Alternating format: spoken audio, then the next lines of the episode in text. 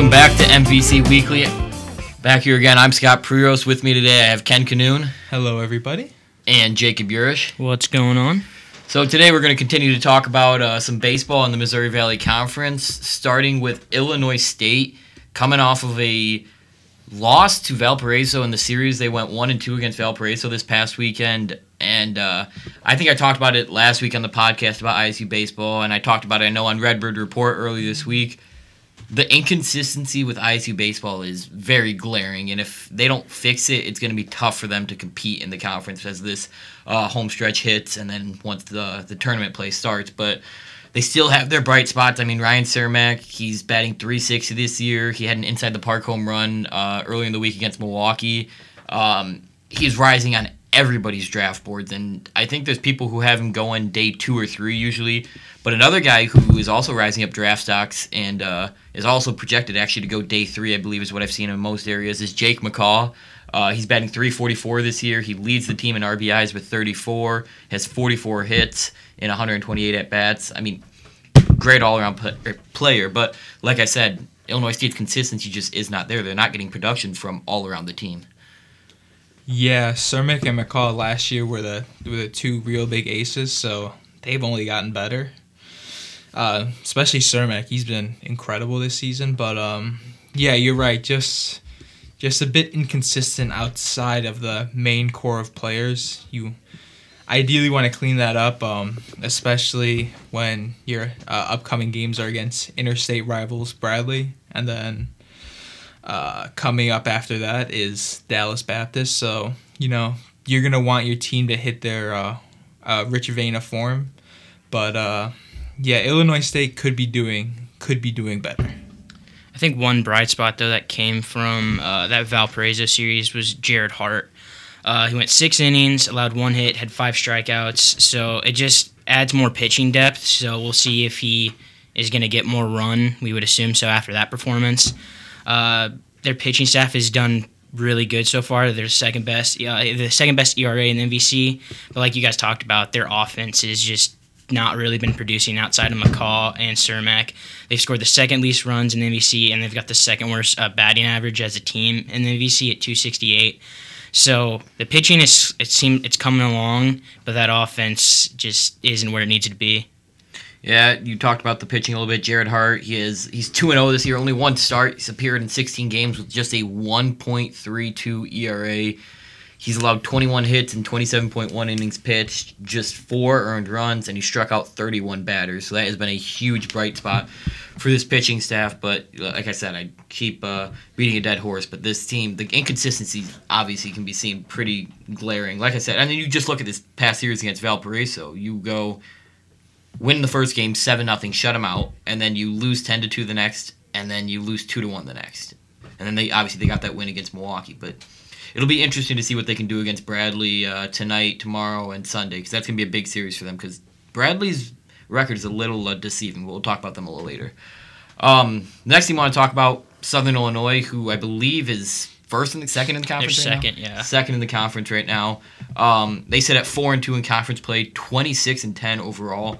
Uh, they are led by T.J. Weber's three ninety seven batting average, which is incredible. He has a 733 slug and a 486 on base percentage, which would amount to over a 1200 OPS, which is definitely impressive. And then Kaber Rog, I believe is how you pronounce his name, he has uh, just over a 1000 OPS. So they're another one of those teams who they're a little more balanced when it comes to runs, but they also score more than ISU in the long run. But I keep preaching. I said this last week you look at all these other teams, you look at the RBIs, and all these other teams have four or five guys over 20 RBIs. ISU has two of them. So, but like I said, SIU, I mean, if they keep playing the way they are right now, look at those RBI numbers. They're scoring plenty, and their pitching staff is doing its job. Uh, every once in a while, struggles at times, but I mean, they're a team that can definitely win this conference.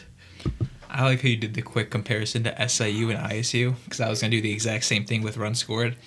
Southern Illinois, 284 runs scored, first in the conference. Illinois State, 180 runs scored, seventh in the conference. A full uh, 104 runs behind Southern Illinois. So, yeah, but uh, touching on uh, SIU, they've been great this season. Um, first in almost every like offensive category runs scored, hits, runs batted in. And if they're not first, then they're probably up there in the category uh, leaders uh, section. But um, no, they've been they've a very just potent offense this year. It's been incredible to watch. Yeah, their offense has has been amazing, like you said. Uh, first in most of their categories. Uh, their pitching's been about middle of the pack. Uh, their staff is allowing about 4.91 runs uh, per game. They're six. They're the sixth least uh, strikeouts in the VC. So their pitching definitely has room for improvement, but their offense right now is doing majority of the work, and it's worked out so far. Like we said, they're in second. They're four and two in conference, and I would definitely agree. Like they have a really good chance at uh, winning the conference. Yeah, I think comparing ISU and SIU, they're different teams in that, like you said, ISU's pitching staff was second in the conference in ERA, but uh, SIU's offense is up there in the top in just about every category, and I. I think that's more of a way to win games is when your offense is on than when your defense is on. Because if you're pitching great and all, one bad pitch and you're losing that game. And if you can't, if you're not getting runs, you don't have a chance. But when you're scoring consistently, like SIU is, like I said, I mean, anything can happen. So I, I definitely look out for them as this uh, conference play really comes to an end here.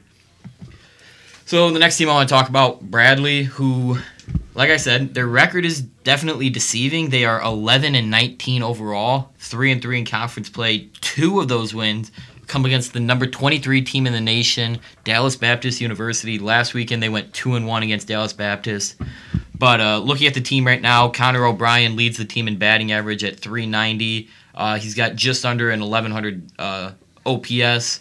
Uh, Ryan Vogel batting 342, but those are the only two guys above 300 for them. So they're definitely one of those teams who, when you look at ISU when you look at them, they have four guys over 20 RBIs, and then after that, you get it right around the 10 to 15 range. But uh, I mean, if they can beat Dallas Baptist two out of three times, it seems you'd think that they can beat anyone because I think coming into the season, Dallas Baptist is the favorite to win the conference, and I think we talked about it last week. I think they were most of our favorites to win.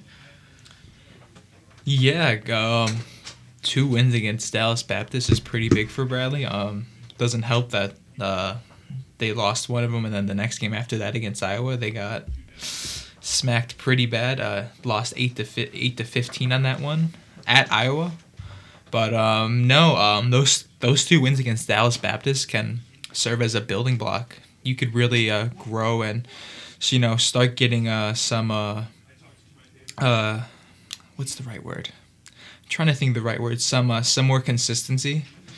Um, you'd hope uh, that if Bradley were to do it, they'd do it in this series against Illinois State.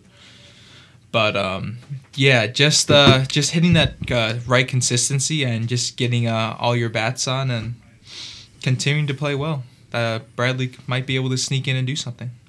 One of their biggest issues so far has just really been uh, just errors in general, and just their their pitching hasn't been stellar.